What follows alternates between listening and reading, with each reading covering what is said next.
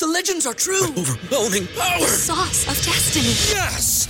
The most legendary sauce has arrived as McDonald's transforms into the anime world of WickDonald's. The greatest flavors unite in all new savory chili McDonald's sauce to make your 10-piece Wick Nuggets, fries, and Sprite ultra powerful. Unlock manga comics with every meal and sit down for a new anime short every week only at WickDonald's. Ba-da-ba-ba-ba, go! At participating McDonald's for a limited time while supplies last. Cuando iniciamos la banda, como que nadie era Dimitri, nadie era bruja, o sea, como que la idea era sacar música.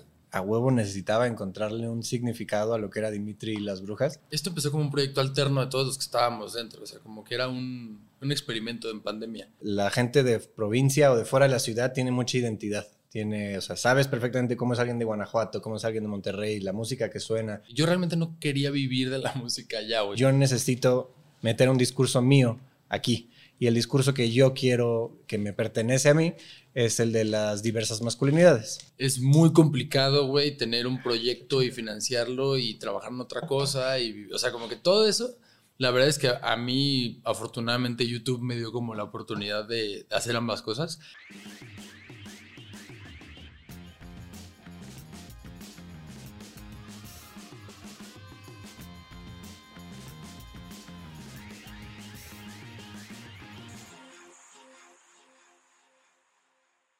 Bienvenidos a un capítulo más de Sellout, el podcast de Negro Pasión, www.negropasión.com, la tienda de mercancía más grande de Latinoamérica, donde vendemos la mercancía oficial de sus bandas y artistas favoritos. Hoy tenemos a dos integrantes, a dos brujas, de Dimitri y las brujas, Emil y Pablo. Bienvenidos, ¿cómo están? Gracias por estar aquí. Aplausos a nosotros. Bien, muchas gracias. Qué chido. neta, emocionados. Para los que no se han dado la vuelta, la Merce Dimitri está en Negro Pasión. Si quieren ser una verdadera bruja, tienen que traer y llevarse la merch. Y si no, Exacto, no son brujas. no son brujas. Sí. A la chingada. Este, Que por cierto le dimos un back and forth muy bueno, ¿no? Con el merch de ustedes. Sí, un para adelante y para atrás, güey. Sí. cabrón. Hasta La que verdad, quedó. Nos sentíamos medio. De la verguita. Ajá, como un dolor de huevos. Un poco. No, pero Para nada porque fueron. entendimos que la- su imagen es bien importante para ustedes. Sí. La imagen de la banda es... Para los que nos están viendo, este, pues aquí Emil y, y Pablo vienen protagonizando su personaje este, de brujas. A los que nos escuchan, este, pues vienen maquillados. Este, Pero fíjate que a mí, me, a mí me gusta eso, que sean clavados los artistas con su... Somos reclavados. Yo hubiera venido de negro, pero me la puedo quitar y así ya soy el güey de... Ándale. Híjole. Y hoy que vengo así. Oye, pues sí, sea. Así todo.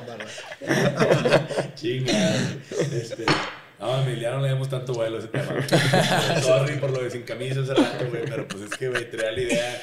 Y como te vi con, el, con gorrito, pues, güey. Mira, lo acaba de decir, somos clavados. Entonces, Sí, ese- con ahí, se va a quedar. Sí. Oigan, platíquenos, güey. ¿Por qué brujas? ¿Por qué? ¿Quién es Dimitri, güey?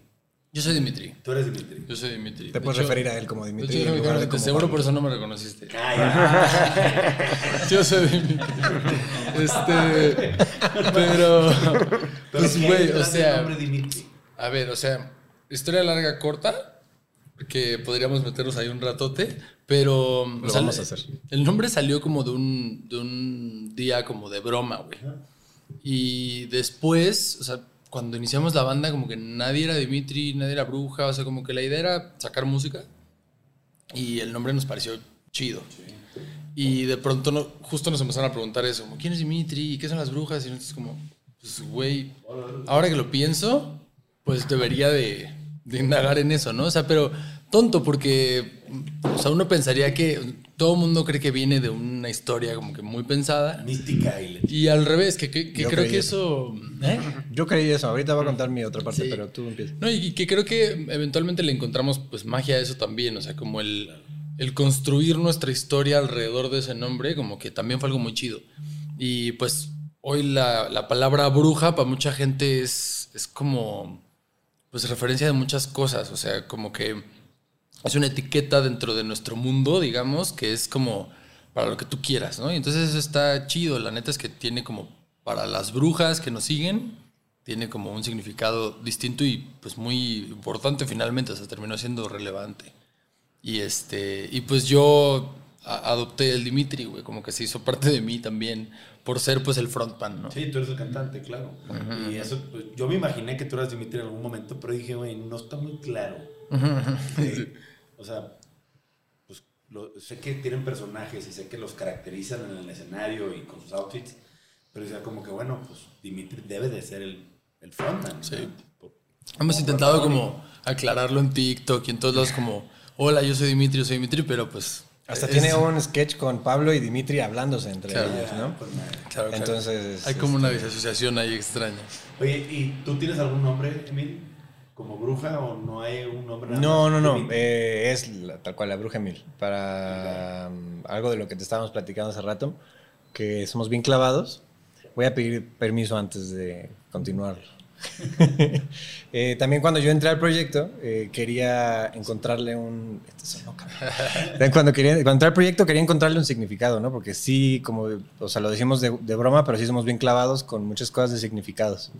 Eh, entonces, a huevo necesitaba encontrarle un significado a lo que era Dimitri y las brujas. Y en algún momento lo platiqué con Pablo. Me trajo un documento, güey, así. Mira, esto fue lo que investigué sobre Dimitri, esto es las brujas y esto es para así, yo, órale, güey. Entonces lo logré resumir en una cosa bien bonita, que la puedo contar, puedo contarla. Sí, güey. Este, Sí, yo.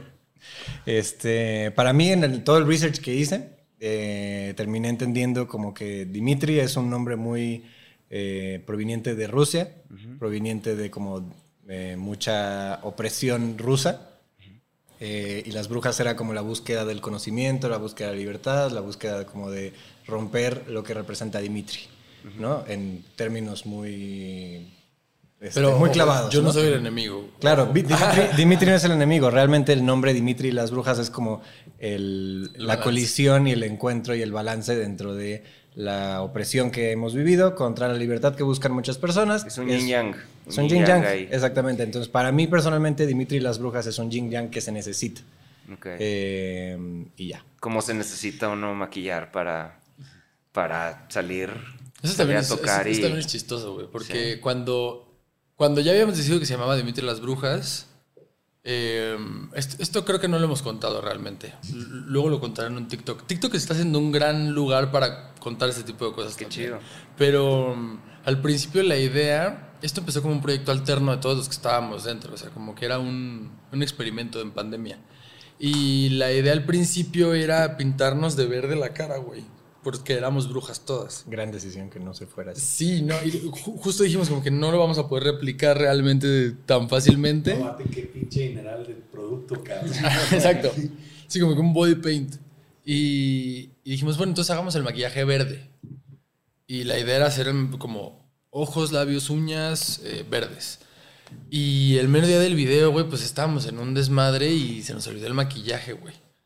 Pero ya lo teníamos como súper pensado y se nos olvidó. Y entonces lo pedimos por, por Rappi, güey. Un Rappi favor. Un Rappi favor. Pinche Rappi no patrocinan ni madre. Mi madre, pero, pero pedimos un Rappi favor y llegó negro, güey. Y entonces nos quedamos con el negro. Ya el verde, el verde ya no figuró. Y así, así se quedó, güey. Y de pronto, pues te decía hace rato, o sea, se empezó a hacer cada vez más como un sello de la banda importante en el que también dijimos como que, güey, aquí hay algo con lo que en otros proyectos, porque nosotros venimos de otros proyectos anteriores. Y en ningún proyecto yo me había puesto como a experimentar la imagen, güey, la moda, con qué me voy a subir al escenario. O sea, yo me subía en jeans, güey, ¿sabes? Y, y hoy como que Ya traen una personalidad como banda. pues, como- hay, hay una magia en eso también interesante, güey. Claro, porque últimamente pues es entretenimiento de cierta manera para la gente y quieras una comunidad y demás. Y este... Y sí, me imagino que debe ser también un poquito... Pues yo, yo me quiero imaginar que debe ser un poquito cómodo, este, como darle con maquillaje, o sea, porque te metes en tu... te escudas con tu personaje un poco, ¿no? O sea, sí permite que te conviertas un poquito en este personaje. Casi siempre los, las botargas, el make-up, los, los disfraces, pues eso generan, ¿no? te, te, te permiten otra personalidad. Tanto te puedes poner una máscara así, el marshmallow, y de la nada puedes decir como, hoy ya no soy una persona introvertida. Y Te Exacto. pones la máscara. Total. Y eso está así como la gente que prefiere estas, eh, es digamos una probadita de cuando la gente se quiere ir a vivir a otro lado, donde nadie me conozca, nadie sepa quién soy Ajá. y probar otra personalidad. Claro. Mucha gente tiene esa como necesidad y puedes hacer, probar un poquito de eso con maquillaje, con una peluca, con La ropa. La ropa. Tan solo con cambiar cómo te ves y cómo te percibe la gente, puedes cambiar tu personalidad. Y ese ejercicio es muy chido. Sí, total. Ahorita Sí. que mencionaste lo de TikTok, se me hace, sí, pues como que toda la generación, pues más chavitos, los que ven TikTok y todo eso, como que les encantan las historias detrás de... Sí, total. Entonces con el maquillaje y con todo ese rollo, sí, pues digo, obviamente le están dando en el clavo a que contar una historia. Sí, de la hay un buen de- canción con- de ramas del proyecto que Sí. justo tienen como una historia detrás o, de algo- o justo la gente tiene curiosidad de un buen de cosas. Curiosidad, sí, porque cuando sacas una canción, si tú sacas una canción o yo, de que sin decir nada, pues a nadie le importa. O sea, si tienes que realmente envolver a la gente y pues Claro. qué mejor que con el concepto de la banda. y Oye, ya, chingón. hablando Claro. por ejemplo de, de identidades, este, tu, tu identidad previa, se puede decir, era, era sobre YouTube, ¿no? O sea, era como, como Pues- youtuber y demás. Mucho tiempo estuvo de la mano, o sea, realmente eh, también en mi canal yo puse mucho a la banda y eso nos sirvió mucho también como... Ah, empezaste la banda a la par cuando... Sí, de hecho empecé el canal antes Ok, y metí la banda en medio y pues en mi blog contaba toda mi vida y la banda era súper importante, o sea, una parte súper importante. y Puse ahí los behind the scenes de los videos, de cómo íbamos al estudio, ok. este, todo desde mi perspectiva, ¿no? Pero, pero sirvió mucho para que la gente justo conociera mucho de eso, las personalidades de cada Claro. quien. Este, y como que fue un, un, un build-up, por ahí nos comunicábamos realmente, porque estábamos en pandemia, o sea, realmente no... Ok. Hicimos un, el primer show después de un año de, de ser ya banda. Y estrenamos un disco, o sea, ya teníamos como siete rolas y sumamos otras tres, hicimos el disco y hicimos un primer show. Y güey, cuando, cuando lo sacamos a la venta fue como, o sea, como que no sabíamos qué esperar realmente y vimos que había como un, la gente nos estaba esperando desde hace un rato por todo esto que veníamos construyendo en el año y pues había como una expectativa chida, ¿no? Sí, no, güey, a mí me sorprendió que tiene un chorro de fans, ya, este, y un buen following, o sea, no me acuerdo dónde tocó, una vez que no pude ir, no sé si en el Iguanas tocaron, Tocamos el Iguana. este, pero pues yo me doy cuenta por el, por los reportes que me traen y demás, dice que, güey, lleno, lleno, lleno total, Sí, el Este, estuvo muy bueno. Sí. y que crowdsurfing y la madre, es súper chido, güey, sí, Pues sí, me da sí. mucho gusto, este, entonces... ¿A poco la banda, o sea, la banda no empezó en pandemia, empezó antes? O sea, ¿cuánto- No, no, no, la banda empezó en pandemia tal cual, en agosto del Sí. 2020. Agosto 2020. Ujú. Ok. Y por ejemplo, ¿por qué, te, ¿por qué decidiste de repente ya cortarle a la onda eh, youtuber blog? Pues. O sea, por varias cosas. Realmente no, no lo estoy cortando y quiero utilizar el canal porque pues, tengo casi 400 mil suscriptores ahí que siento que. Además de que me costó construirlo, Claro, pues, eh, pues creo que, es, creo que es una herramienta chida Es para un- muchas cosas. O sea, porque según yo es un, es un recurso, o sea, es un recurso también donde, tipo, también para ganar dinero, según yo, Sí, ¿no? sí, porque sí, ahorita hay muchos blogs ya donde, si oye, soy youtuber y siendo muy transparente, esto es, lo, Sí. esto es lo que gano, tal, tal, tal, y casi siempre representa una parte muy fundamental del ingreso de, de un De creador, Sí. Yo viví, yo viví de YouTube como dos años. ¿Ah, sí? O sea, full de YouTube. Ok. Como que lo que me llegaba de, pues, de marcas o cosas era como aparte, pero no, no, de- no dependía yo de eso. Yo realmente estaba como Como en viviendo YouTube. Claro. Y este y sí, o sea, como que lo quiero utilizar porque justo es un recurso para un buen de cosas, ¿no? O sea, para vender merch, güey, para conectar con tu gente, o sea, para transmitir cosas de, la banda, o sea, muchas cosas. También, pues quiero, para este tipo de cosas en donde te explayas sobre más cosas, creo que YouTube es como el, lugar. pues el espacio, ¿no? YouTube es, de hecho, es, es como la, la contraparte a todo lo de las redes sociales, ¿no? Es como que donde puedes crear eh, contenido, entre comillas, long form. O sea, es como que... Todo lo demás es así, ¿no? Ajá, todo rápido y ahí es donde puedes tomarte el tiempo para contar una historia, para realmente hacer, subir un video tú con una acústica tocando, ¿sabes? Sin edits Sí. o lo que sea. Sí, sí, sí, Sí. total. Y, este, y, y tú hablando de identidades, este, eres productor entonces. Claro. O, o, o cantautor. No, no, no, soy productor. ¿Eres productor? Eh, Ya te acabaste tus chocorrales, Sí, pero si quieres las moronas están perfectas. Claro. Si quie- quieres una, ahí te- creo que tengo ahí una, bar- una barrita de proteína. ¿Quieres una? No, gracias. Ah. ¿Qué te falta? me falta, exacto. No es cierto, no te falta. ¿Qué me falta? Este, sí, soy productor y comencé siendo ingeniero de grabación. Ok. Eh, pues yo me fui mucho por ahí, tuve muchos proyectos. Como casi todo el mundo de los millennials, empecé mi carrera musical teniendo una banda de happy punk. Ajá. Mm, de ahí me fui al metal, de ahí me fui al... Gracias. Em, ah, de ahí me fui... Eres ingeniero, deberías de saberlo. Pues depende de qué tan fuerte lo tenga.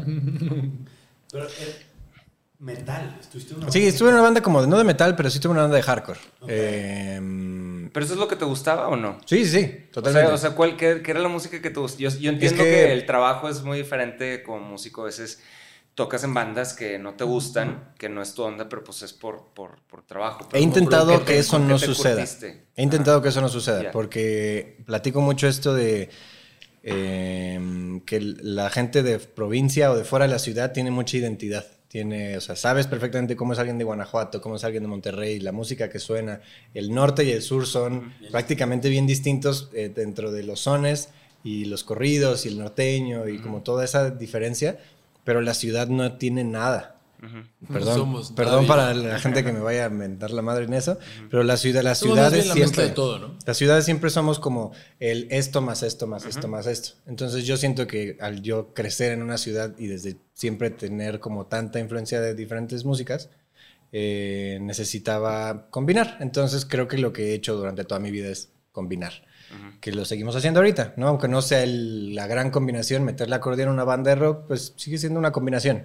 Totalmente. Y ¿Cómo acabaste, o sea, cómo aprendiste el acordeón o por qué? El acordeón, interés ahí? Porque tuve una vez un proyecto en la primaria, em- eh, nos daban clase de flauta o melódica. Ok. A mí me dieron clase de flauta, horrible. La Y- Yamaha pinche. Sí, sí, esa todo, pinche. ay. Y a mi mejor amigo le dieron clase melódica y me dijo, güey, no, pues nunca la toco, pues te la regalo. Y entonces yo, estando un día con unos amigos en un pastizal, eh, saqué la melódica, me puse a improvisar, de ahí empecé un proyecto de folk con ellos y comencé a ver que la melódica se me facilitaba y dije, ay, si me compro un acordeón, me compré un acordeón chiquito, un parrot y después dije, ah, mira, sí soy bueno y me fui comprando uno más grande y uno más grande, y más grande y pues así empecé. Em, pero de ahí, pues obviamente te vas al tango, de ahí te- me fui al son jarocho, me empecé a comprar jaranas. Eh, Pasó tuve por una todos banda- los mundos del acordeón. Tuve Sí, una banda de son jarocho y nos fuimos también de gira, o sea, como que es- realmente me ha interesado mucho las culturas. Sí. Y no siento que me pertenezca a ninguna, soy un poser de todas. Sí, no, pues se vale, no, pero pues es un, es un, o sea, eres ecléctico, te gusta como Me mama. todo y yo, yo soy igual, yo también como que me acuerdo mucho los, los fans de la banda era como, ah, este güey es un hipster porque le gusta el rap y porque, yo pues güey, cabrón, a mí me gusta, o sea, casi, o sea, como que no escuchaba mucha música en ese momento de mi vida, este, ya ni metal ni, ni nada de eso, escuchaba otras cosas, pero pues bueno, güey, era nada más como, este, por, por tener un mix ecléctico de Claro. gusto. Creo que ahorita lo, lo más rockero que escucho como de referencia hacia acá, que yo escuche por gusto y no por necesidad de meterme en sonidos nuevos, es así como intros de anime o mamás. Ok, ok.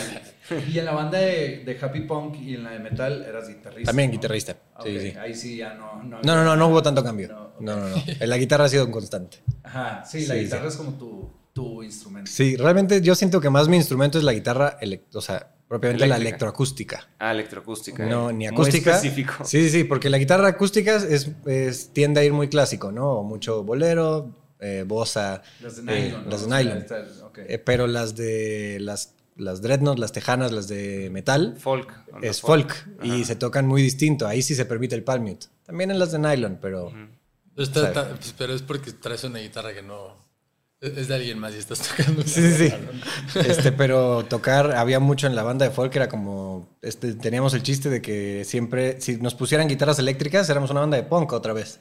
Entonces prácticamente era punk goes folk. Como Sí, diría. porque el folk tiene mucho de tente que tente. Si Eso. haces eso, pues ya es un train beat es punk, ¿no? Exacto, es eso, tal Sí. cual. Pero Sí. poca gente lo entendía. Sí, sí, sí. Tú lo lograste ver luego, luego. Sí, pero sí, pero es- es, que, es que las conexiones musicales siempre están ahí, nada más que la gente no se... Exacto. O sea, sí, como que cuando tocas así más o menos lo ves, así como Dave Grohl explicando dónde venía el tacos, tucatus, tucatus, tuca, que es, pues era como un break, un breakbeat de disco.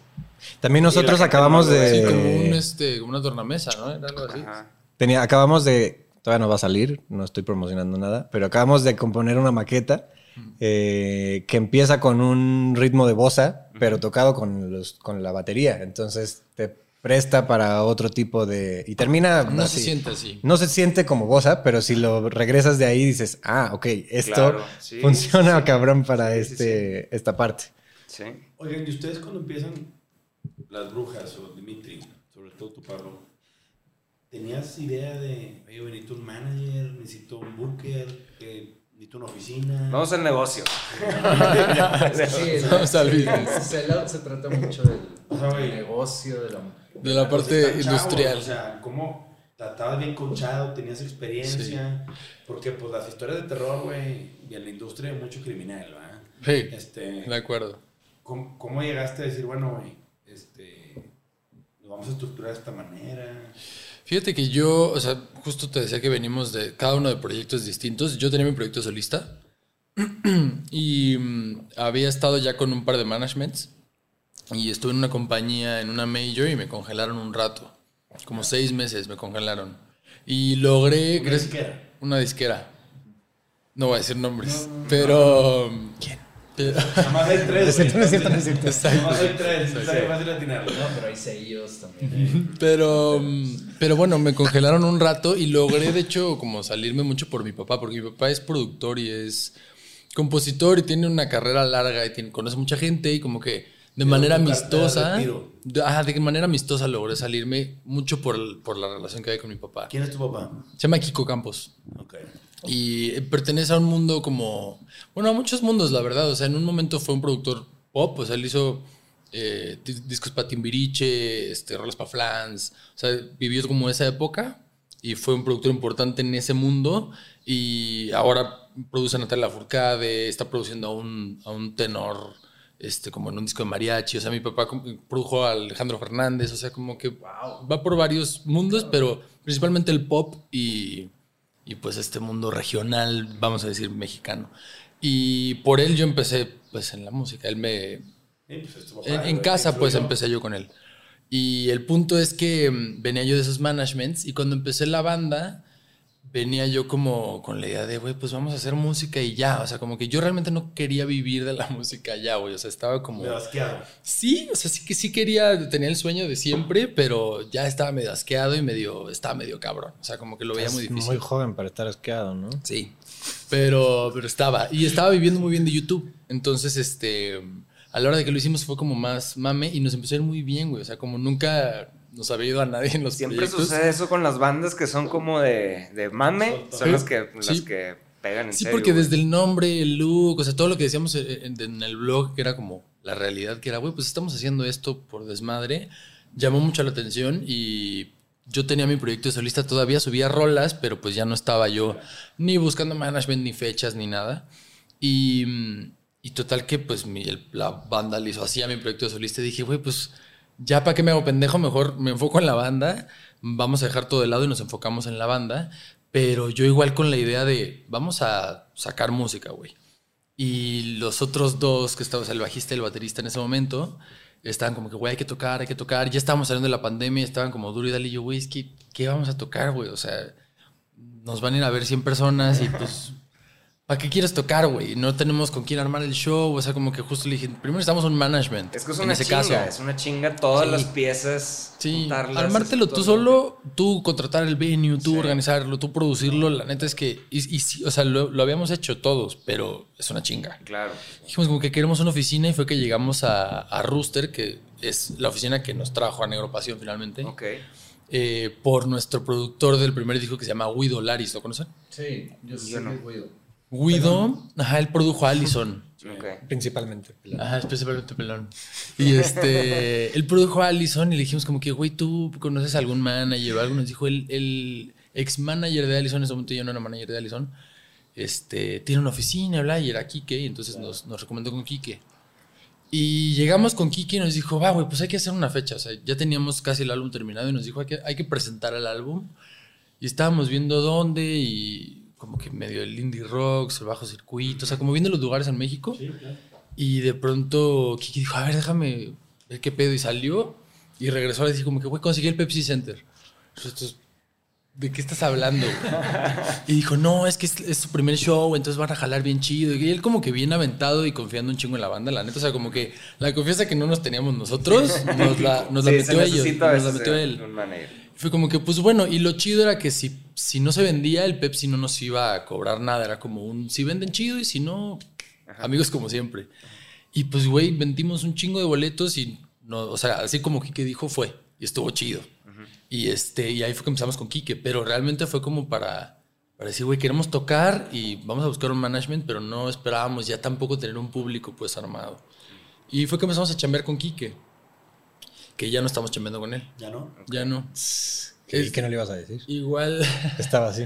No, no, ya ya no chavamos con él. Igual este, sigue siendo nuestro compa. Y pues, güey, nos trajo todo esto. Nos, nos trajo a Negropasión. O sea, nos ha aportado un chingo de cosas. Ellos fueron, tan- la, Rooster fueron los que me llamaron a mí para entrar. Eh, Nos, nos presentaron a Emil. O sea, la verdad, Ah, algo bien hicieron. aportaron sí, claro. muchísimas cosas. Ustedes. Y, Sí. sí, sí, sí. Oye, Este, pero esto que dices de, de, de aventarse a hacer un primer show en el Pepsi Center es muy atípico. Sí, O sea, siempre arrancan con indie rocks o con algún festival a la hora de arrancando. o- No, hasta Indie Rocks da tantito miedo. sí. Incluso arrancar con Indie güey, Rocks es raro. es un sí. venue Sí, grande, Sí, sí, sí. es un medio que ¿Cuál? impone, ya que estás ahí, como que dices, "Ah, esta mamá es un cuadrito y dices, ay, no, No, sí se está grande, necesita güey. un poco para llenarlo. Sí, está grande. ¿Cuánto tiempo le dieron de promo en el Pepsi Center? Lo para- sacamos en, eh, en agosto, Ajá. o finales de agosto, y a finales de octubre nos presentamos. Estuvo como dos meses. Dos meses de. Güey, Yo creo que habría sido mucho más. No, septiembre, octubre. Emily, ¿tú ya estabas ahí? No, no, No, no. no, no. De hecho, el data, el dato, que apenas vamos a, voy a cumplir un año de conocerlo. Lo Nos conocimos en conocí, mi cumpleaños. Que va a ser este viernes. Cumplo este viernes. Con madre.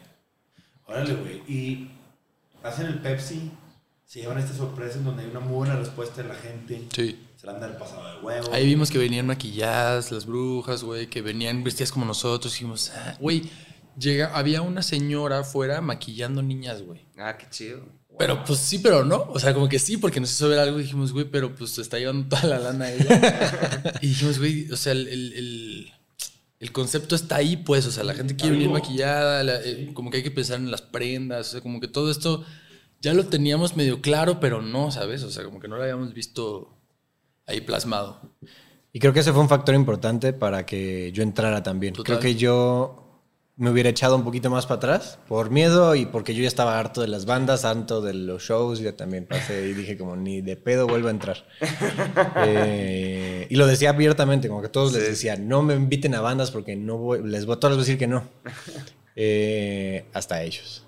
Ok.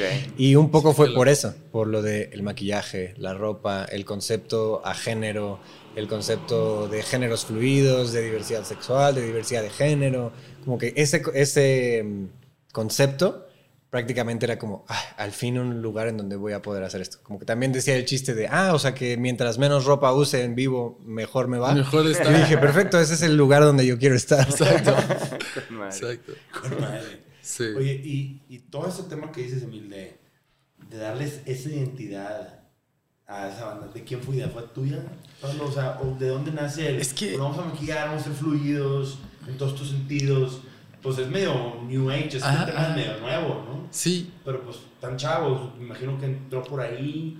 Y pues es que es curioso porque realmente eso como que lo fue apropiando la gente que nos seguía. No, la gente que nos seguía. O sea, como que nosotros La realmente... gente formó a eso, ¿no? Sí, o sea, porque nosotros realmente los, los, los tres que estábamos en ese momento éramos hombres, o sea, cisgéneros, heterosexuales, este, como así, blancos, o sea, como que no, no pertenecemos a ninguna minoría, ninguno. Y, mm, y de pronto que de eso cuando llegó Emil como que nos dimos cuenta que, que no era tan así, ¿no? O sea, como que nosotros nos poníamos mucho en ese papel, pero, pero sí pertenecíamos de, de muchas maneras a muchas minorías. Em, pero bueno, o sea, el punto es que de pronto cuando empezamos a sacar los videos, lo que sí es que nosotros siempre hemos estado pues rodeado de eso, ¿no? O sea, como nuestro primer video fue con, con drag queens, porque uno de mis mejores amigos en ese momento era draga y, y teníamos otra amiga que también es draga y les dijo como que, güey, ayúdenos y tráiganlas al video, y, o sea, pero porque pues estamos rodeados de eso. Y de eso a otro video donde dijimos, güey, pues hay que, lo que yo no quería era de pronto mostrar la clásica historia de amor en un video, entonces buscamos de pronto un amor de tres, un amor de chavitas, o sea, como que empezamos como a pensar en eso y sin darnos cuenta estábamos ya eh, dando visibilidad a muchas cosas y, y mucha gente nos lo hizo saber y además con, pues, con el maquillaje más, ¿no? O sea, como que te digo que nosotros lo empezamos con como una onda de brujas, no tanto por una onda de como del hombre que se maquilla, ¿no? Y se fue transformando en eso y la verdad es que también para nosotros fue como embonando de una forma más chida. Pero me imagino que todo, o sea, todo este proceso que estás platicando lo fueron haciendo a través de redes también, ¿no? Claro, O sea, para, todo esto para se que los hubiera, Este, algún tipo de audiencia, o sea, que Sí. feedback. En mi blog, de hecho, se ve la primera vez que yo me pongo un crop top Ajá. y yo como, güey, será, y mi novia me dice, mi esposa, me dice, este, güey, te ves súper chido de crop top y yo, güey, te cae y lo usé para ese video y se, o sea, se ve eso en, en el blog y ahora uso crop top en mi día a día, güey. Y, o sea, Día a día. ajá, ajá. Y, güey, pues o sea, la, la banda a mí en lo personal me, me cambió en un chingo de cosas y me aportó un chingo de cosas. Me empecé a vestir distinto, o sea, me empecé a poner collares, anillos, no usaba, o sea, como que, ¿sabes? Me, me, me empecé yo a... una personalidad. Sí, Pues yo que te en liberaste. gran parte, en gran parte sí, también. Y este, cuando llegó Emil, que él, digamos que ya era así, haz de cuenta que él entró como... En bono perfecto. En bono perfecto, como anillo al dedo, eh, nos hizo ver muchas cosas del proyecto que incluso eh, nosotros cuando de pronto nos sentíamos como no parte de estas minorías, eh, él vino como con este tema de las ma- masculinidades distintas, la, la masculinidad frágil, este, como muchos, muchos temas de conversación que no necesariamente teníamos, ajá, teníamos tan claros que pues nos hizo también como sentirnos aún más parte, güey. Entonces, Todo eso se ha ido desarrollando de manera muy natural y eso además me, me ha gustado más. ¿Sabes? Que no todo está tan pensado desde el principio. Claro, claro, que han ido formándose con el mismo tiempo de la banda. Ajá. Que eso voy con el que fue un gran momento para entrar con ellos, porque si no hubieran, creo yo, creo que firmo que si no hubieran tenido ese discurso, tal vez no entraba. Claro. Y Si fuéramos nada más una banda pues, Sí. de rock, ¿no? De Sí. maquillados, Oye, rockeando. ¿Puedes platicar un poquito lo que nos estabas contando antes de empezar a grabar? Que, o sea, que cuando entraste, lo que querías proponer o, o- o lo que propusiste a la banda, o sea, como que... Mm, un poco cuando... Por traumas, obviamente todo esto viene de traumas. Eh, en mis bandas, bandas o vidas o personas pasadas o lo que sea, aunque no sea musical, eh, encontré que gran parte de lo que yo necesitaba para estar en un lo que sea era sentirme identificado, sentirme parte, que mi discurso personal se viera reflejado, como todas esas cosas. Entonces, cuando llegué con ellos, me encantó eso primero, porque lo vi y dije, esto, esto es, ¿no? Porque llevaba ya un rato que necesitaba un proyecto artístico que no, que me dejara desarrollar esa parte de género, que lo había estado buscando por otros lados, pero pues no, no lo lograba. Entonces, en el momento que llegué con Pablo, recuerdo que vez estábamos produciendo de las primeras cosas y les dije, yo necesito meter un discurso mío aquí. Y el discurso que yo quiero, que me pertenece a mí, es el de las diversas masculinidades, ¿no? Que ese es el que yo me considero que es el que más digo, más divulgo, más lo Sí, que sea, más, más intento investigar, porque obviamente sé que la cago en muchos conceptos, en muchas cosas que todavía no sé, pero necesito que la banda lo tenga porque va a haber momentos, no solamente esto de la imagen y las masculinidades se refleja en el maquillaje, el vestuario, el- el- la imagen, ¿no? Sino también en cómo nos comunicamos eh, dentro de la, de la banda, eh, cómo estamos intentando erradicar dentro de la banda con dos hombres cisgénero eh, actividades o actitudes machistas entre nosotros sin necesidad de que haya una cámara para atestiguarlo y que nosotros estemos fingiendo ante la cámara o que haya este alguna o Sí, sea, estamos en un trabajo real, constante de o sea, nuestro trabajo interno y de comunicación y de todo, todo, todo, lo trabajamos diario. Hoy en la mañana, veníamos en, en- en lo que veníamos hacia acá, estábamos hablando por teléfono, hablando de eso. Sí. Tomó un curso de, de comunicación. Comunicación asertiva. asertiva, comunicación empática y comunicación no violenta. Este. Sí. Suena más ¿sabes rimbombante de lo que realmente es. O sea, son conceptos muy sencillos que todos tenemos dentro. Pero la misma historia con las diversas masculinidades o minorías, todos tenemos una minoría dentro, solamente como que no nos preguntamos cuál es. Y. ¿Pero qué dijiste antes de que empezaran a grabar? ¿Eso? Que llegué con eso y llegué con muchas ganas de. No sé si eso te referías específicamente. Sí, sí, sí, de eso. Y bueno, pues lo, lo de la- el- lo del nombre, o sea, lo- la exploración o el- la definición del nombre que ya lo dijiste aquí este, en Sí, sí, sí. ¿Y cómo incluir otros instrumentos? Ah, claro, porque queríamos, eh, bueno, entrada yo no quería incluir el acordeón. Yo, yo, yo lo obligué. El Pablo me obligó. Pablo Sí, me cuando- dijo... Cuando supe esa historia fue como, que fue, pues. Bueno, dígalo y lo ahorita te digo. Sí, sí. O sea, yo no quería involucrarlo porque me ha costado mucho trabajo involucrar el acordeón en el rock, porque siempre termina sonando a regional rock y eso no me late. No me gusta esa combinación porque la siento muy forzada. Eh, lo he intentado para sonar a Gogol Bordello, y, pero el Gogol Bordello es como medio ska y como medio un poquito más intenso, entonces acá iba a ser raro. Empieza iba- a entrar al ska cuando lo metes, ¿no? O sea, Sí, sí, sí. Inevitablemente. Asomarte un poquito ahí, ¿no? Y no queríamos eso. Entonces, eh, en el momento en el que comenzamos a hacer una primera canción con acordeón que se llama Casi Amor, que fue una de las que salió ahorita por una historia que seguro contarás. Número uno nacional. Ah, Es el último single que sacaron. Sí, sí. El que es un video como en vivo, ¿no? Exacto. Exacto, exacto. Entonces, esa es la primera canción en la que, en la que toco el acordeón. Y a Pablo estaba así como, güey, es que tienes que meterlo, esta parte está increíble, hay que experimentar. Y empezamos y yo dije, "Güey, pero pues, ¿qué hago? Y me dice, pues haz algo norteño o algo como ranchero, porque la canción como que, si le quitas las eléctricas y todo, pues se presta para una canción muy tradicional mexicana. Eh, También el punto era que sonara acordeón, güey, porque pues si la idea es como distorsionarlo y que no suene, pues bueno, que sea un cinte, sí, güey, ¿sabes? O sea, el punto era que sonara que era lo que yo quería hacer en bandas pasadas, ¿no? Como meterle un pedal de para que lo hiciera cinte y tocar, o sea que no, pasé por muchos experimentos. y al final eh, lo que nos dimos cuenta fue que lo único que para que clave bien es que sí suene acordeón, que no esté este, distorsionado, que no esté como, que no intente esconder que es un acordeón, pero que tampoco tenga terceras, que, o sea, que sea muy así, mel- melodía este, de una nota. Y eso fue lo que terminamos haciendo. Entonces fue como un cinte, pero con timbre de acordeón. Y en vivo lo ves como un acordeón. Entonces, como que hasta ahorita ese es el lugar en donde hemos llegado. En esa canción toco tres notas, así, tres dedos, pero llena mucho y se siente Pues es bien. lo que es, es lo que es se lo que necesita. pide una canción, no sé, Sí. es nada Sí, más sí, eso y- exacto. Pero Y antes de eso queríamos así hacerle como, Rascarle con sí y después, después dijimos no güey no no no no no va para allá O sea, yo como lo interpreto, lo que me suena es que encontraste tu pandilla y que no querías unirte a ninguna pandilla si no te dejaran eh, involucrarte un poquito en el, en el proceso. sí sí sí ¿no? soy un poco ese No, pues es que después de que te va mal en algunos proyectos, pues te vas haciendo más picky, güey. De que aquí le voy a También. dedicar mi tiempo y mi energía. Es como las relaciones, Sí. O sea, las bandas son. Son, Una familia es una pandilla. son muchas cosas, güey. Es entre familia, relación. poliamorosa eh, relación poliamorosa, entre empresas. O sea, como que un buen de cosas, la verdad. O sea, como que es, es todas las relaciones en uno. Oye, por ejemplo, hablando un poquito ya de la empresa, ¿tú eres el compositor de todas las rolas o compones con alguien?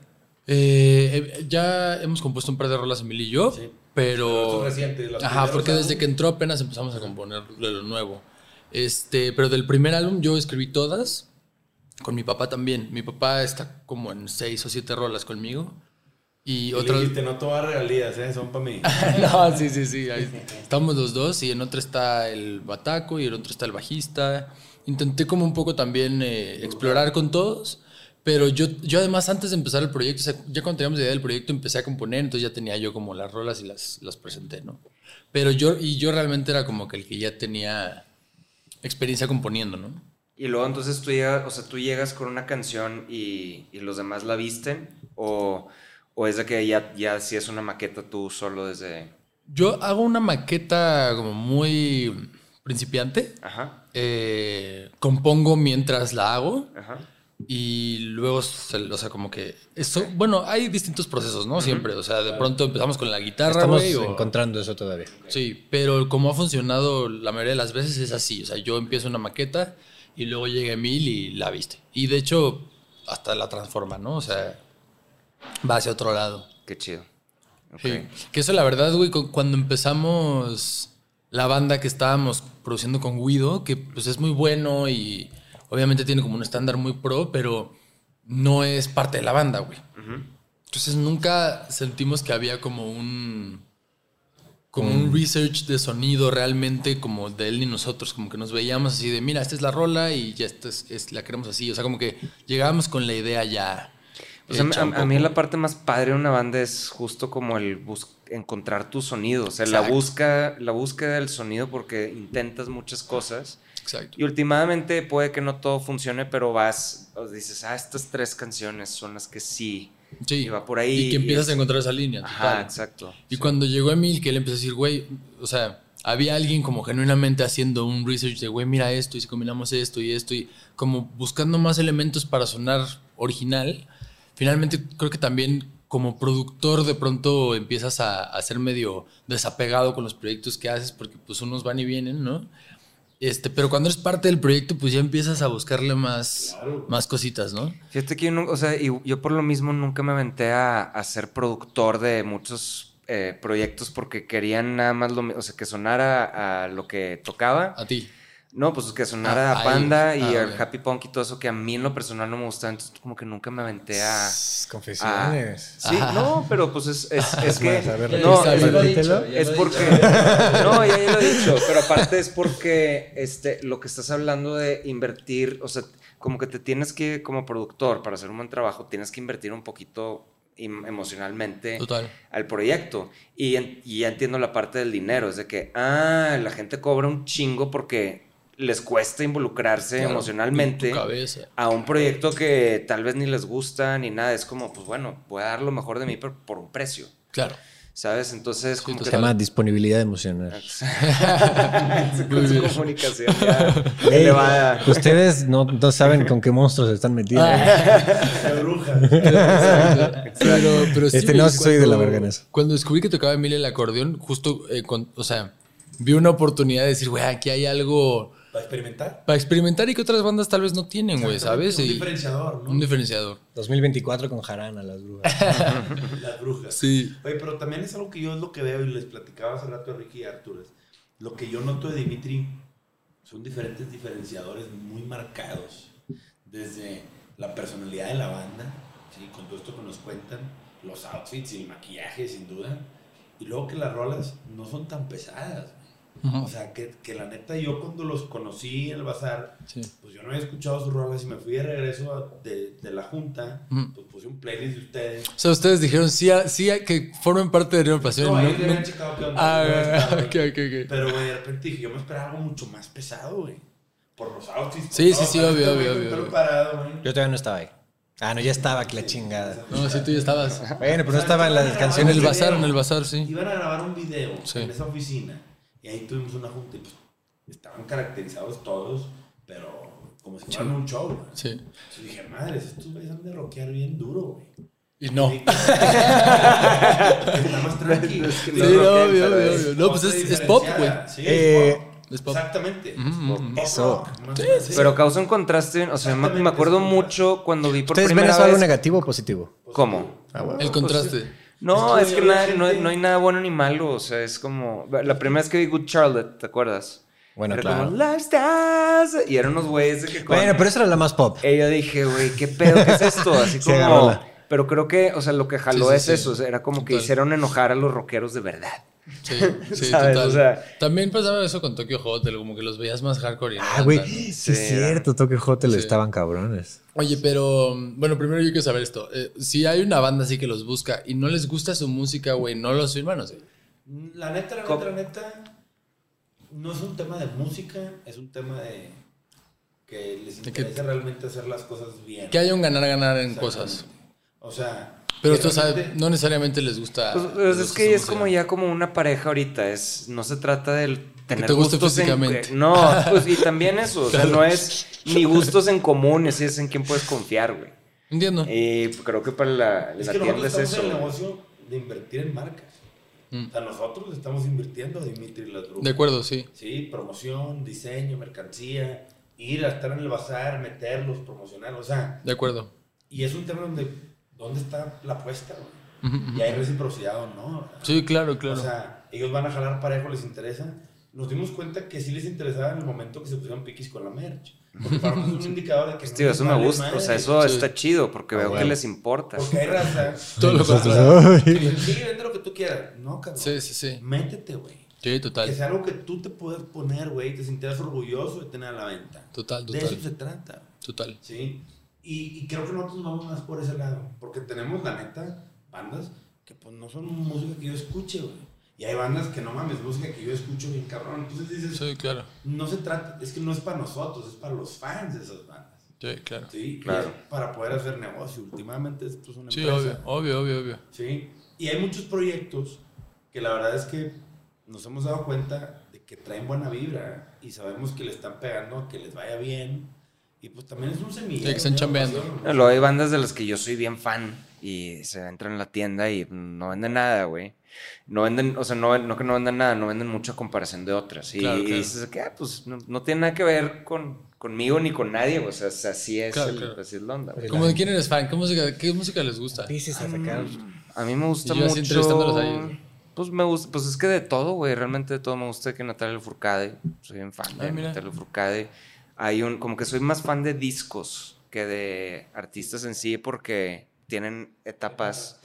Sí, pero ese de Carla Morrison de Amor Supremo se me hace muy cabrón ese disco. Este, así como que joyas.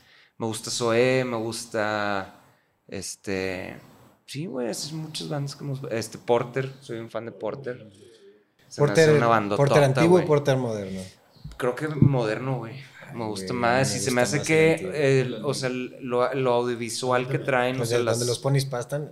Sí, ese te, te- me- Ya venden merch con nosotros también. ¿Sí? Qué chido. Ah, qué chido. Por ejemplo, para mí, el de Natalia, a mí, el, el, el que a mí me gusta, por más que haya ganado Grammys con, con, Con ya las jaranas y la eso. chingada, pero es, pero es el de Jujuju, güey. O sea, es- ese es el que a mí se me hace como que es una Sí, super pero joya. tienes una división minúscula, güey, que pues, la neta es una banda que a mí me gusta un chingo. Sí, también, también. también nosotros. De, Ah, de esas la épocas me gustaba mi termo, güey, que, ahí están en la, están en la tienda, sí. Ay, los termos. los Del- Deluxe fue a grabar este también en noviembre, ahí donde estoy yo. Ok. También ahí grabaron su siguiente disco. No sé si todo, no me acuerdo si todo, pero grabaron varias cosas ahí. sí. Creo que de menos las Y baterías. tienes bandas como Coda, güey, que es una banda de Pues clásica casi, clásica, ¿no? sí, o sea, clásica de hace un chingo de años. Sí. Y, y que tiene sus dos, tres rolitas que todavía las escuchas en ciertos lados y te Ujú, ujú. teletransportan a la prepa, güey. Y dices, Sí. con madre, güey. Sí, como cubo. Sí. Ahí, la misma línea. Mañana viene Toño. Sí. Ah, qué chido. Sí. Este, sí, Sí. son bandas más de culto. Sí, Sí, sí. Se, se empiezan a hacer así. ¿A ustedes qué bandas les gustan? Oye, pues nos- en- justo nos gusta División y, y creo que es para nosotros, bueno, lo, lo hablamos cuando fuimos al Pal Norte también, que vimos a, a Javier Blake. No- nos voy a humillar, güey. Como solista. Sí. No, no, no lo vimos tocar, de hecho, no llegamos, güey. Ok. Pero, pero lo, vimos en la fila del baño, güey. Y este. De la y, verga. y y digo, güey, es que yo a este güey lo admiro mucho. Me dice, Ok. sí, total, yo también. Y estaba así como de que. Chale, Ah, o sea, sí, como, cierto, que, sí, no, como que no le queríamos hablar, ¿no? y en eso, este, justo había tres mingitorios, güey, en el baño. Madre. Y nos tocó así, justo como que sale un grupo y entramos y Emil, Javier Blake y yo así. En el mierda. Y nosotros, como que esto está Y en no- nuestro libro. ¿Y si lo saludaron o, o no? No, claro que no, güey. no, Tenía las manos a- puercas. a mí me pasó como que güey. nos, Para- nos para- impuso un poquito. A mí me pasó con René de Calle 13. Yo soy mega Sí, fan, también, para mí es como el pinche poeta Sí, güey, sí latinoamericano. Y nos tocó en un camerino con él y así como de, güey, si trato de hablar con él, la voy a cagar. Es que, es, que es eso, güey. Es como, ¿qué le digo? Si no, si no, No, tengo nada que decir ahorita, Sí, más no, que, ah, pues, te admiro, ¿no? Me, me va a sacar un, vis- un Visa Sessions. ¿Un qué? ¿Un visa qué? Exacto, el de Bizarrap, güey. Un Visa Ah. Rap Sessions diciéndome, un pendejo se metió en el camerino, ¿para qué me...? Y tú, perdón, fui yo. Oye, pero. Sí, si no, Pero si sí, no visto el el- capítulo que tenemos con Javi Blake, véanlo. Está bien chido ese güey. Vi unos clips en. Instagram. Sí, es que él, él es genial. Sí. Y División es genial, pero, pero bueno, la verdad es que yo en lo personal creo que escucho más bandas en inglés, güey. La verdad, o sea, ¿Se vale? sí, he, he intentado escuchar más en español, o sea, desde que tengo la banda, de hecho, des- intento como ver más el mundo de las bandas, pero, pero escucho más en inglés, güey. Nos gusta mucho, bueno, así yo hablando por los dos. Yo iba a decir justo lo contrario para mí. ¿A ti te gusta, bueno, Yo casi no escuchaba ni escucho, bueno, obviamente ahorita ya se diversificó mucho, pero durante Sí, mucho tiempo yo nunca escuché música en inglés. De hecho, decía eso, ¿no? Como a mí no me gusta la música en inglés. Eh, no necesariamente porque el idioma o algo así, pero sí conectaba, obviamente, más con las letras en español. Entonces yo sí era ese güey que le abrió en el foro, quién sabe qué, con mi banda de Happy Punk a Illinois. Y cuando morrito ni siquiera le topamos a Illinois, pero bueno, yo le abrí algún momento a Linos, aunque, ella- aunque ellos no lo sepan. este, escuchaba mucho Termo, escuchaba Cable, escuchaba Panda, obviamente. Escuchaba toda esa escena, para mí fue muy importante. O sea, yo creo que de los primeros covers que saqué, sí fue una de Panda, tal cual. Y me sonaba de la chingada. este, ni me acuerdo cuál era. Nosotros pero, también sonábamos de la chica. no me pero este, ay, puta. Ahorita me acordaré. Pero entonces para, para Dimitri, o sea, que se pusieron a escuchar así como para, para empaparse? inspirar. Porque Sobre todo tú, Pablo, de... Veníamos hablando de eso porque es la primera entrevista que tenemos juntos. Sí. Todas las demás, las pocas que hemos tenido Sí, ¿qué vamos desde que entré yo, fue como, oye Pablo, necesitamos ponernos de acuerdo para no estarnos tirando pestes en el momento del... Exacto. Pues, güey, en el primero. es un espacio entre amigos, Sí, seguro, cabrón. o sea, no- Al cabo que nadie nos está viendo. Ahorita Este- no, pero pues, No, nos escuchan por ejemplo, 45 mil le- personas en Spotify todos los meses. le contaba a los de Motel No que, por presionar. que yo descubrí, que fue bien importante descubrir Miguel Bosé para mí, por ejemplo, la Claro. primera vez que yo que empecé a tratar de cantar para entender que se podía cantar más bajo, o sea, que, que no tienes Claro. que... Entonces, no sé, son como que llavecitas así Sí, que vas total. encontrando para tu... Gente que te abre como esa. Ajá, y no sé ustedes que, o sea, que hayan encontrado así que cabrón. Pues de todo lo aquí, que güey". hemos escuchado, sí escuchamos mucho para referenciarnos, pero lo que acordamos y que lo notamos, obviamente, Acordamos. porque No, dentro, de, eran cosas en común. dentro de la Sí. mucha música que sí noto que Pablo y yo tenemos gustos muy distintos, lo noté cuando fuimos al primer festival juntos, que fue como, yo quiero ver este, pero yo a este. Y yo, Ok. ¿qué quieres ver esa banda? güey? ¿Qué te pasa? Que no tienen nada. Ajá, que Y, ah, no, no, no, pues él, él le gusta mucho justo como las bandas en inglés, ¿no? Ok. Como este, perdón, donde quiera que esté, pero Siddhartha a mí no me prende. Y, Siddhartha a mí me- me encanta. Y Siddhartha le encanta. Ok. o- Pero tipo Maroon 5, güey. Él es que el fue, que, él fue- es los el que en es el Pal este Norte. esposo de Yuya, ¿verdad? Sí, sí, exacto. Maroon 5 son así mis, Ídolos. mis ídolos, güey. Maroon 5. Maroon 5. Y por más que para mí sean Muy buenos. No, jamás no, los no hubiera ido a ver. disfruto. Yo lloré tres veces. Sí, yo- Sí, tenía bastantes cosas encima, pero...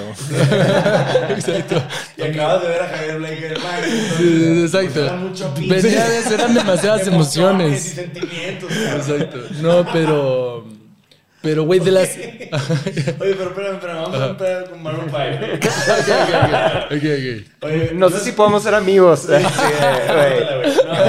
Esos güeyes cayeron de mi gracia cuando empezaron a comprar rolas y dejaron de escribir a ellos. O sea, y, ¿Y tú? ¿Cuándo? ¿Qué? Ah, un switch ahí de Sí, que sí. ellos, pues. O sea, Es que bueno, la jugaron bien con Sí. su carrera porque pues se convirtieron en sí. Se es- pusieron a hacer negocios. Sí, sí, sí. O sea, dejaron un poco lo indie de yo componer. Sí. Y pues Move Like Jagger. Y todas ya, ya dejaron de ser una banda chidas. realmente como. Songs También About como Jane es un gran disco, güey. Songs Sí, About Jane, o sea, es sí, un pinche disco que tiene pura joya, güey. Ese ya podría entrar en clásico oculto, ¿no? Sí, o sea, como cultura popular. Pero las últimas de estos güeyes, y obviamente la banda está chingón, les va muy bien y Sí. los vatos han sacado unos hits impresionantes, pero Sí. yo estoy al igual que me- no sé si los iría a ver, a menos de que me los tope en un festival Entiendo. y que pues estén ahí, pues aprovechas ya estando ahí ir a verlos. Yo, yo Estuvo soy- increíble, la verdad es que estuvo muy cabrón. muy No, cabrón. son una banda de que te cagas, la verdad. O sea, independientemente de que te gusten o no, o sea, tocan de que te cagas, güey. Pues yo, por ejemplo, hace poquito llevé a mi hija a ver a Harry Styles en Ajá. Monterrey. Sí, mi hija la madre tiene 16, entonces me dijo, ¿Te gustó? "Papá, Güey, qué show, cabrón. Sí, no mames. con Cero expectativas. Yo no me No, ese güey está cabrón. Watermelon Sugar High, güey. Sí, sí, sí. Pero ¿te, te gustó él o, o sus moods? Todo. Eh, Todo el mood, güey. Tenía una morra baterista que lo hizo mamalón, güey. Tenían un batito, este, que en las percusiones, güey, que se la pasaba brincando por todo el escenario. Un vato con una energía bien chingona, que se robó el show, el vato. Y era el percusionista, güey. ¿Sí? ¿Qué dices tú, güey? Ese güey debería estar ahí atrás, ahí jangueando, ¿ah? Sí, maraqueando y bongos y no. El vato, maromas, brincos. O sea, un, un, un performance ese güey. Y pues el pinche Harry, pues la verdad es que la trae bien clara el vato, güey. Y Está pues se ve como un outfit, pantalón hasta el ombligo, tirando un bailongo buena onda. Ok, pues dices, Bailó güey, con buena onda, a huevo. pues traía cero expectativas y salí como que, ah, mira.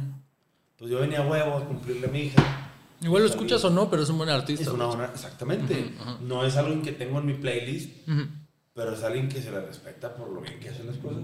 Sí. Yo, la verdad es que Maroon 5, güey, eh, soy pero fan de Hueso Colorado de todas sus etapas. O sea, no hay, no hay una etapa que no me guste. ¿Cómo se llamaban antes? Según yo tenía un- una Nombre banda artista. cuando estaban morros que se llamaba Cars Flowers, o me equivoco bien cabrón. Sí tenían otra banda, no me acuerdo el nombre. Pero sí Todavía, había una banda. todavía no habías nacido, igual y puedes decir Sí. eso. No sabía eso. Sí, Nos voy a buscar. creo. Pues, siempre me ha dado huevo. Oye, como perdón, que se me ¿qué edad olvida y me tienen, da güey? hueva de que... Él tiene 20. Yo voy a cumplir 25 el viernes. Ah, no mames. ¿Y tú? Espérate, espérate. Tengo 30. Ah, ok. bueno. Está chavo, güey. Nosotros somos rucos cuarentones, güey. Me, estoy a 10 años. Eh, 39, espérate. Eh, Me Ve. queda un mes, güey. Me queda un no mes. mames, 9 años. Oye, Este, y tú estabas escuchando Panda sacando un cover, güey. Sí, qué o cabrón. sea, a mí Panda me tocó en la primaria, güey. Panda. Como en tercero de primaria. Entonces, como que no, no siento que viví eso de la Alicia. Ese, No, como pero es que te tocaron ya los siguientes. los no, siguientes no, no viviste el. Miren, este. Como yo venía de Lindavista, ahí, seguro los recuerdan, estaban los Tungas. No sé si recuerdan una banda que se llama Tungas Punk Rock. No. Bueno, esos eran los primeros que nos presentaron a todo Lindavista. eh, nos presentaron. Ahorita el proyecto se llama Aldo. Aldo.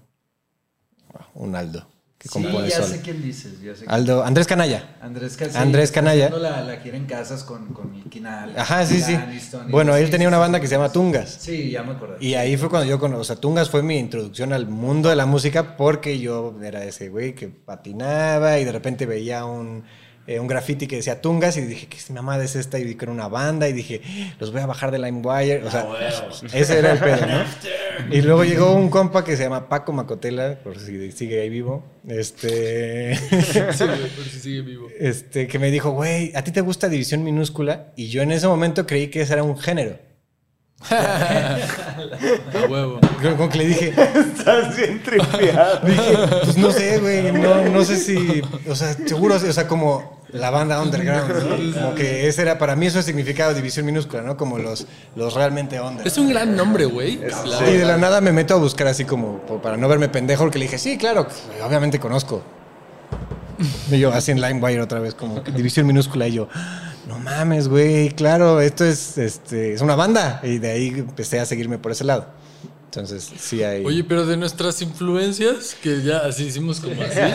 Nosotros somos bien cuenteros. Pero- Sí, sí. Está padre, está chingón, no se trata, güey. Creo que la que más nos une y que podríamos ir los dos a un festival y verlo, que creo que es lo que vamos a hacer. Sí, es- una, dos, tres. Ah, sí. Es este Alice. Alice.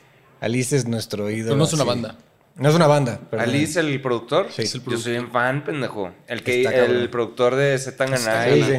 Yo soy bien fan, güey. O Ese sea, güey ese es disco fue el que nuestro- más me gustó del 2000, año, que sí. fue 21. Fue nuestro yo. más escuchado en. Sí, cabrón. Sí, fue mi artista más escuchado. Pero mm, e- eso, como. Y fíjate que sí tiene tendencia a rock, güey, el Alice. O sea, sí No, tiene. claro, güey, Sí es- tiene esa ondita. O sea, sí tiene varias cosas que hemos. Es que balanceó muy bien, creo yo, el, o sea, el, el cómo, cómo debería, según yo, sonar el rock hoy en día, güey. Sí. Eh, ¿Sabes? exacto. O sea, como combinando, balanceando muy bien lo moderno con, Exacto.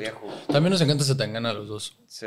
También lo fuimos a ver. pues, ¿Lo güey, fueron a ver? Sí, no aquí, lo en vimos en el Norte, Pal.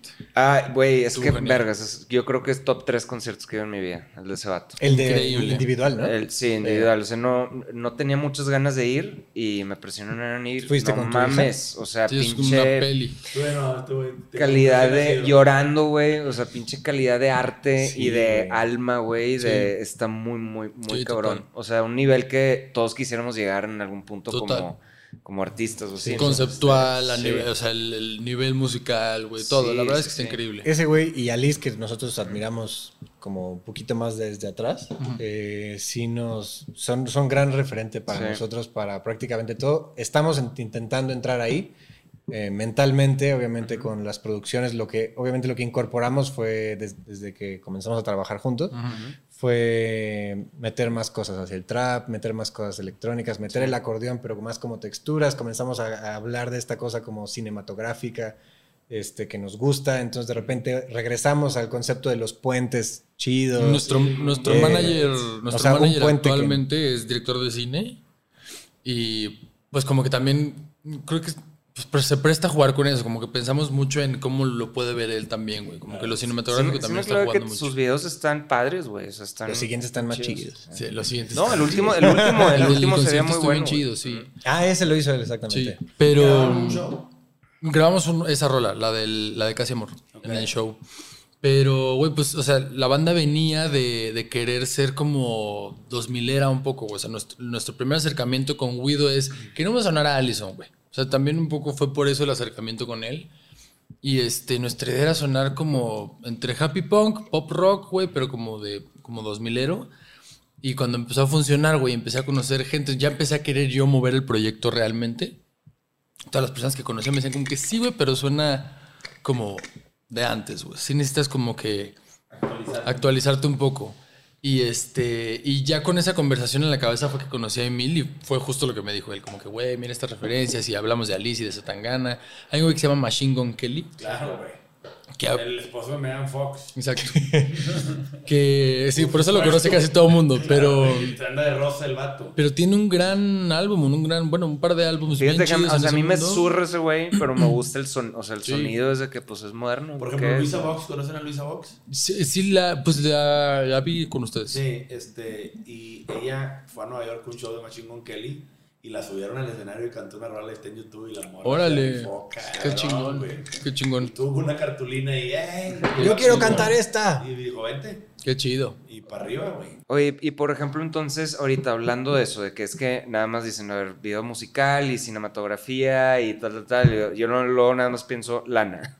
Se necesita lana para hacer eso. güey. Sí. ¿Cómo, ¿Cómo están ¿Cómo manejando ahorita toda esa onda de que cómo están financiando, cómo...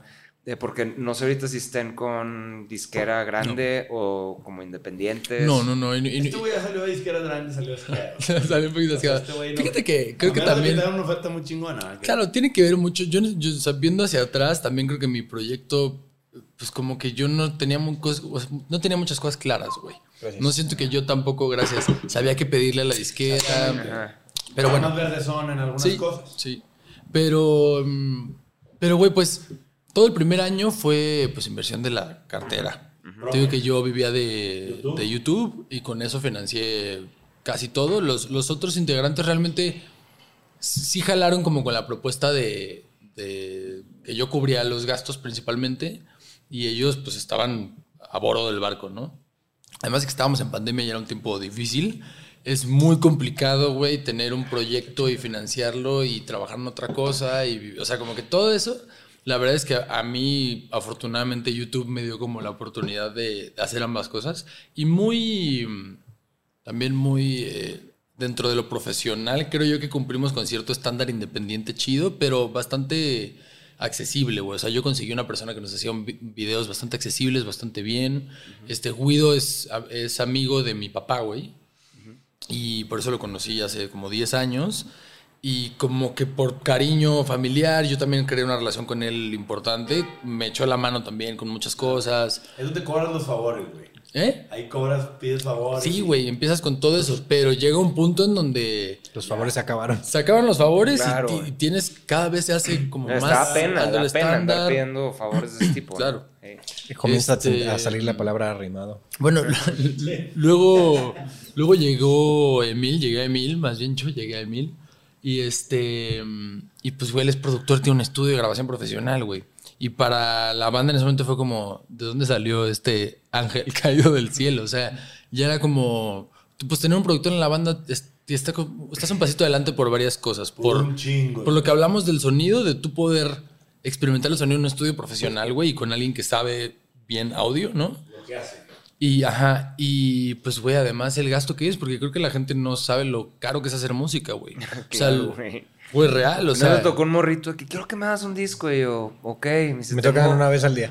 Tengo 20 mil pesos, algo así. De que, ah, pues, ay, pues está medio aguado por canción. Y el güey, ah, no, era para el disco. Uy, que estuvo padre. estuvo padre la plática. Sí. Este, no, güey, antes de decir, bueno, ¿qué piensas? Ya está. es muy Sí. cabrón, sí, sí, sí. No, pero es, nada más para, o sea, press upon lo que dijiste, que la gente no sabe lo, lo caro que es a veces grabar Hacerlo una canción, bien. hacerlo bien, Claro. sí. Pues lo que tú dijiste de 20 mil pesos por canción es como decir, bueno, pues mira, podríamos lograrlo, ¿no? Sí, sí, sí. Y, güey, o sea, un álbum entonces de 10 rolas tal de 200 mil pesos, más videos, más Ah, promo, Sí, más un medio millón de pesos. medio millón de pesos. Sí. Si sacas unos tres videos de los tres principales singles Sí, sí, sí. y haces un disco bien armado. Sí, es es súper caro. Y, o sea, Y falta la promo y falta ir a montar Y depende de las rolas también, o sea, qué tipo Claro, de canción es. exacto. Este, Y el video, ¿qué quieres? O sea, claro. hubo un video donde eh, caracterizamos a un güey de hombre lobo. Ajá. Fue como que, ok, última vez que, que hacemos un carácter. O sea, No, y el video que viene después también va a estar caro.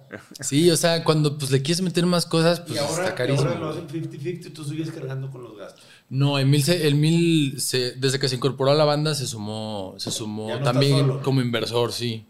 Sí. Este, porque no solo pues, como inversor, inversor emocional. claro. Y voy con esa mamada. Claro, sale más caro porque hay que tomar chingada. No, pues él, él afortunadamente tiene, pues justo también esa, no libertad, güey, pero puede, pu- o sea, nos podemos hacer ese, ese esfuerzo, güey. Y este, y pues te digo, lo que, de entrada lo que vale, digamos, la chambo, la cabeza de Mil como productor, lo que vale su estudio, todo eso, pues ya para la banda también terminó siendo un, Un activo, güey. un activo y, o sea, algo muy, un- un- algo que absorber muy importante. Es que hoy en día lo que nos hemos dado cuenta es que las nuevas generaciones o las bandas más jóvenes se asignan roles, güey. Sí. Hay un güey que es diseñador, que es el bajista, y hay un güey que es el de la lana, el que maneja las, la inversión, los números, el Excel, ¿no? Hay otro güey que es el productor, el que le sabe al Pro Tools y el que tiene un estudio Sí, o sí, el contacto. Y está el que compone la rola. Eso es lo ideal, güey. Sí, Eso- claro, Eso ¿no? es como que lograr el equipo Pero, así ideal. Por ejemplo, hay güeyes que lo planean así. Claro, claro. Hemos visto bandas en donde Efelante, por ejemplo, que Pablo hace los videos, sí, Fabo es el que hace la música, Dave maneja la lana, Pony compone, o sea, como que cada quien tiene su rol, güey, y van armando las piezas que luego a veces es bien difícil conseguir. Total, total. O sea, Eh, ajá. sí habíamos, eh, también yo vengo del- de eso, ¿no? Como del do it yourself, de Sí, que se puso sí, bien de moda, bien, bien, bien de moda en el 2000 y cachito. No Home todos Depot. querían hacer eso, ¿no? Hasta decía como Home Depot do it yourself, seguramente. Este, y en proyectos anteriores ya también tenía eso, ¿no? Como siempre había el- la facilidad de mi parte y de mis compañeros del estudio o de tener algún lugar donde componer, grabar, mezclar sin que hubiera un costo. Y casualmente había otro güey que, di- que diseñaba y que animaba. Entonces era como, bueno, pues ni pedo, todos los videos van a ser de animación, porque pues era lo que había. Eh, y acá eso era lo único que nos faltaba, bueno, no digo lo único, pero pues es casi el 50%. Este, hasta que llegó afortunadamente Pablo con la idea de, de acercarnos a la Catrina Films, que nos, que nos si la topan. Pero entonces la Catrina Films de la nada nos ayudó con un video, nos ayudó, lo digo porque pues, nos bajó el precio por la, con- la conexión y el cariño que le tenían a Pablo. También nos conocemos hace tiempo. Por mi familia, justamente, él es muy amigo de mi hermana. Y él hace videos, ha hecho videos para todo el mundo. Hizo, ha hecho muchos videos para Pepe. Ok.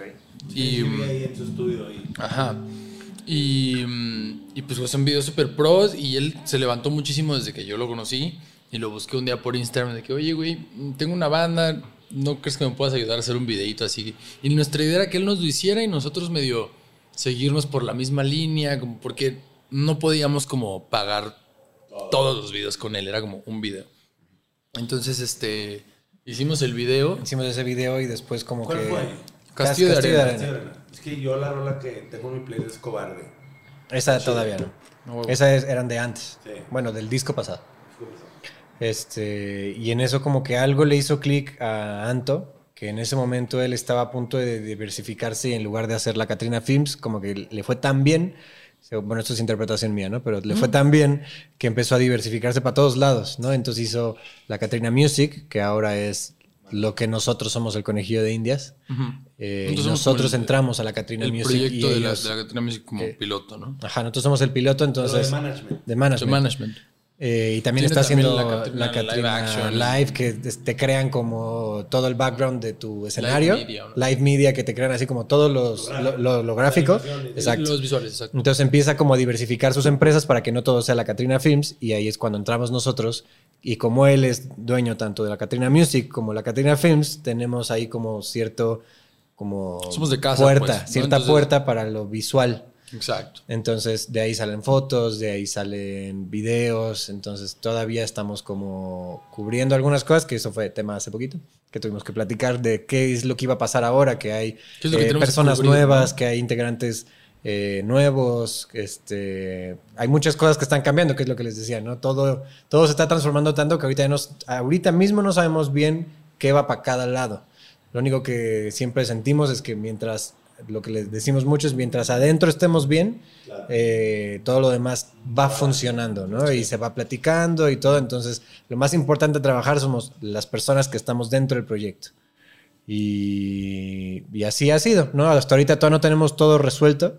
Eh, seguramente en este mes lo resolveremos. Y yo he visto muchos proyectos grandotes que todavía no tienen todo resuelto, güey, la verdad. o sea, Claro, güey. Eso es un ongoing thing, ¿no? Exacto, como o sea, nunca paras, la verdad. Pero también Anto fue como una, como otro angelito caído del cielo, Sí, güey. estuvo muy cabrón. en, hay un pajarito. Hola. No, es una ardilla. este, güey, ¿Cuál- pues cuál al perro tú? final- ¿Eh? ¿Cuál perro? Así tú, ardilla. Sí, ah, güey, te digo, eres como un perro. No eres como un perro, ¿cuál perro? Comunicación Pero sí. asertiva, güey, ¿qué pasó? Pero pues, Se yo me- también, se me pero la atención siempre. no te dije, güey. no te dije que eso fuera negativo, me No, parece no, algo positivo. Pero, pues, güey, Oye, final- pero a ver, aprovechando esto, ¿qué pasó con los otros integrantes? Habían dos integrantes en la banda que ya no Sí. están, ¿verdad? Sí, ya no están. Este. ¿Y por qué? ¿Ya dejaron de crear el proyecto? ¿O ¿Agarraron otro proyecto? ¿O Pues, o sea, cada uno fue por dis- distintas razones. Uno de ellos es argentino y se fue a Argentina una temporada. Eh, también como por cosas familiares, fue a visitar a un familiar y luego mientras estaba allá murió otro familiar. O sea, como que fue como un, se le juntaron muchas cosas? muchas cosas y como que no estaba habiendo cabeza para el proyecto. Y pues además lo económico es importante, o sea, como que él necesitaba enfocarse también en, por todo lo familiar y todo, generar lana, o sea, como que todas esas cosas tienen que ver. Y este, mm, y el otro también por distintas razones, o sea, como que, y, y como similares todo, o sea, como que, que justo lo, lo hablábamos de camino, o sea, como que, como que vamos a decir sobre eso, y yo, pues, güey, lo que es, o sea, al final mm, las bandas es todo esto que estamos diciendo, ¿no? O sea, lo económico, lo emocional, lo- o sea, como que todo tiene que ver y al final es una familia, es una empresa, es un matrimonio. es- entonces, pues hay un chingo de cosas que, que tienen que ver, ¿no? Este, mm, pero la verdad es que también encontramos en Dimitri las brujas, güey. O sea, cuando anunciamos la noticia y desde que veníamos planeando la noticia, yo le decía a Mil, como que, güey, al final, Dimitri las brujas tiene una desde el nombre como que te genera una energía como conceptual de muchas cosas. Y mm, realmente como que se hizo, te digo, la palabra bruja como un significado de decir, mm, brujas hay un chingo, güey, ¿sabes? O sea, como que brujas podemos ser muchísimas, mañana somos seis en la banda y somos brujas todas, ¿no? O sea, no es, no es necesariamente como que somos los cuatro que éramos, somos cuatro, sino que la idea también de Dimitri las Brujas como que creo que se ha convertido en, en algo como más grande, ¿me explico? Claro. Como pertenecer a la selección. Exacto. Puedes Digo, no me gusta el fútbol, pero siento que por allá va. El nombre de la selección mexicana pesa mucho, pero realmente pueden ir cambiando los personajes. Entonces, Sí, o sea, y, y, pues las canciones también han tenido como un, no sé, el, el sonido que ha agarrado, las canciones tienen un estilo, o sea, como que, porque hubo una conversación entre él y yo, como que cuando entró Emil, güey, éramos este, los tres y él, ¿no? Y, fue como que, a ver, ahora somos tú y yo solos y este proyecto acaba de entrar hace pues, unos meses, güey, apenas va a cumplir un año. Y le dije, güey, ¿qué, ¿qué hacemos? ¿Quieres seguir o no con el proyecto? O sea, tú no es como tu proyecto inicialmente, pero pues, digo, la conversación, independientemente de que ahora es como un proyecto muy de los dos, eh, además fue como, güey, pues al final creo que Dimitri las Brujas es más grande que, que quien lo conforma finalmente, güey. Como que llegamos como a ese entendido también para generarnos paz, ¿no? Pero, pero eso, güey, o los sea... pretextos para que la cabeza esté bien. Exacto. No, sí, o sea, como decir, güey, creo que sí, o sea, creo que sí, sí podríamos conseguir nuevas, sigo cruzando ríos. Ah, sí. este, mm, o sea, como que la idea también de tener nuevas brujas, de explorar nuevos talentos, de incluso tener más brujas, o sea, como que todo eso nos, nos, nos emocionó. Ahora tenemos a dos brujas que estamos a punto de, de presentar. ¿Cuándo sale esto? En unas dos semanas. No, más. Como en unas cuatro semanas. No nos arriesgamos. Pero, ¿Por qué pero bueno, o podríamos sea, hablar de estamos por, por presentarlas y... No, ya, suéltala la chingada. Este, no, y pues nos emociona, güey. O sea, nos emociona como lo que ellas pueden aportar, lo, lo que. cómo pueden como conectar ahora las brujas con ellas. O sea, son relaciones nuevas, ¿no? claro, güey. Claro. Qué chido. Qué chido que la banda ya está otra vez, ya agarró forma otra vez con todos los. Pero es que eso movimientos. pasa en las bandas, Sí. Y eso, tal cual, lo hablaba con, con los deluxe cuando fueron, porque andábamos en ese, en ese, en esa misma época que fue demasiado, drenó demasiado. Y ahorita te digo, lo decimos mucho de WhatsApp, pero sí nos preocupamos mucho porque adentro estemos bien y a una ruptura se vuelve demasiado de- inestable para las, para las vidas en general. Totalmente, De todos. Entonces me comencé a llevar un poco con, con Mo en- y le preguntaba como de, oye, ¿cómo le han hecho con la banda? Y me dice, no, pues ya se salieron un chingo, güey. No, no, y aquí seguimos, o sea, no pasa nada, así son las bandas, nunca te vas a terminar de pelear y yo, no me hagas eso, cabrón, porque Está medio de la chingada, pero es real. O sea, lo ideal es que no, ¿no? O sea, creo que ustedes estuvieron. O, o hubo uno que se salió, ¿no? De- sí, ¿no? entró. De Panda, sí. Exacto. Pero al final ya fueron ustedes Sí, cuatro. cierto, ya- no me acordaba de Sí, fueron dos discos con, Los con primeros Ongi. dos fueron con Ongi. con Ongi ya, este-. O sea, tú fuiste el hardcoreero, el del Ajá, cambio. pues la gente lo ve de, de esa manera, yo creo. Mira. El, el- el de los solos guajoloteros. Sí, sí, sí. Sí, salió. Pues lo ideal es que nos, nos mantengamos juntos y chidos todos, pero pues puede pasar. Ayer yo estaba leyendo la biografía de Deep Purple. Esos güeyes cambiaron de alineación como. Como de calzones, güey. O sea, hubo cuatro cantantes. hubo como cuatro cantantes. Hubo como cuatro guitarristas. O sea, el, creo que el único que estuvo en todas. Estás cabrón. estás cabrón. Ya, ya entendí el, el- ¿Por qué las cosas? No, no, es que eres el que tiene como el storage musical, ¿no? Ah, Eh, no, que- no sé. ¿Pero por qué? Porque... Ando sacando rolas. Ajá, porque, porque te sabes muchas, ¿no? Yo, Ah, yo las olvido no, como pues al no toque. me la sé, pero pues es como clásico, ¿no? Sí. Sea, es como el... La intro, ¿no? Sí, creo que tienes muy buen oído más bien. Pero bueno, sí, creo que el baterista de Deep Purple fue el único que nunca. Nunca cambió. Que nunca cambió. Y este. Como y el baterista de los de abajo fue el único que, que se quedó. ¿El qué? Nada, nada. Este, pero güey, al principio medio nos, pues nos traumaban, ¿no? Como, güey, estamos teniendo pedos, ¿qué va a pasar? Nos vamos a separar. ¿Qué va a pasar Pero, con el proyecto? ¿qué va a pasar con Teníamos miedo de que el management nos dijera que fue parte ¿Qué de lo con el que sí management, también. la gente, güey? O sea, todo, ¿no? Pero pues fuimos encontrando un paso en decir, güey, pues al final el proyecto, pues es el proyecto, güey. O sea, eso también está chido de no ser como individuales, güey. ¿Sabes lo que te digo del, pues de que es un concepto finalmente para nosotros también?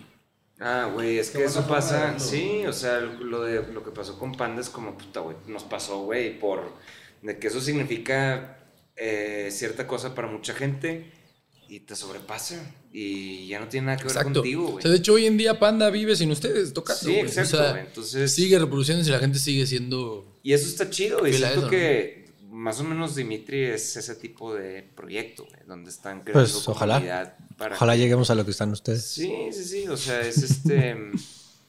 sí, o sea, es como crear esa narrativa, es parte de tu... De, de, de lo que se dedican a hacer en su trabajo. Empezando ahí un poco ya con el cierre. ¿Qué shows siguen para Dimitri? ¿Cuándo vuelven a tocar? ¿O todavía están todavía viendo qué onda? No, pues estamos viendo qué onda. Hay que estabilizar la casa antes de ofrecer la fiesta. No, ¿Cuándo la- van a presentar a las brujas pues, con un toquín, Lo que sí, no, lo que sí es que, pues, o sea, sí, pero, pero lu- luego te contaremos. Ok. Pero, pero lo que sí es que queremos sacar nueva música, güey. O sea, queremos primero sacar nuevas cosas antes de volver a tocar, porque sí, ya lo otro lo sentimos como, güey, no, no ha pasado ni, ha pasado un año y medio y ya lo sentimos como viejito, güey. Ya es- sentimos que estamos como Es que avanzando ese es el problema de todas las bandas. A ti te cansa luego, luego, Sí, pero güey. la gente, pues no, güey. Sí. Para- De repente No, sentimos que también la gente es el mismo show. De menos queremos, aunque no dejemos de tocar las canciones pasadas, que pues, haya más repertorio, que haya más cosas que decir Sí, y involucrar más a las nuevas personas. O sea, Sí. Pero, pero sí, sí vamos a tocar pronto. Está bien.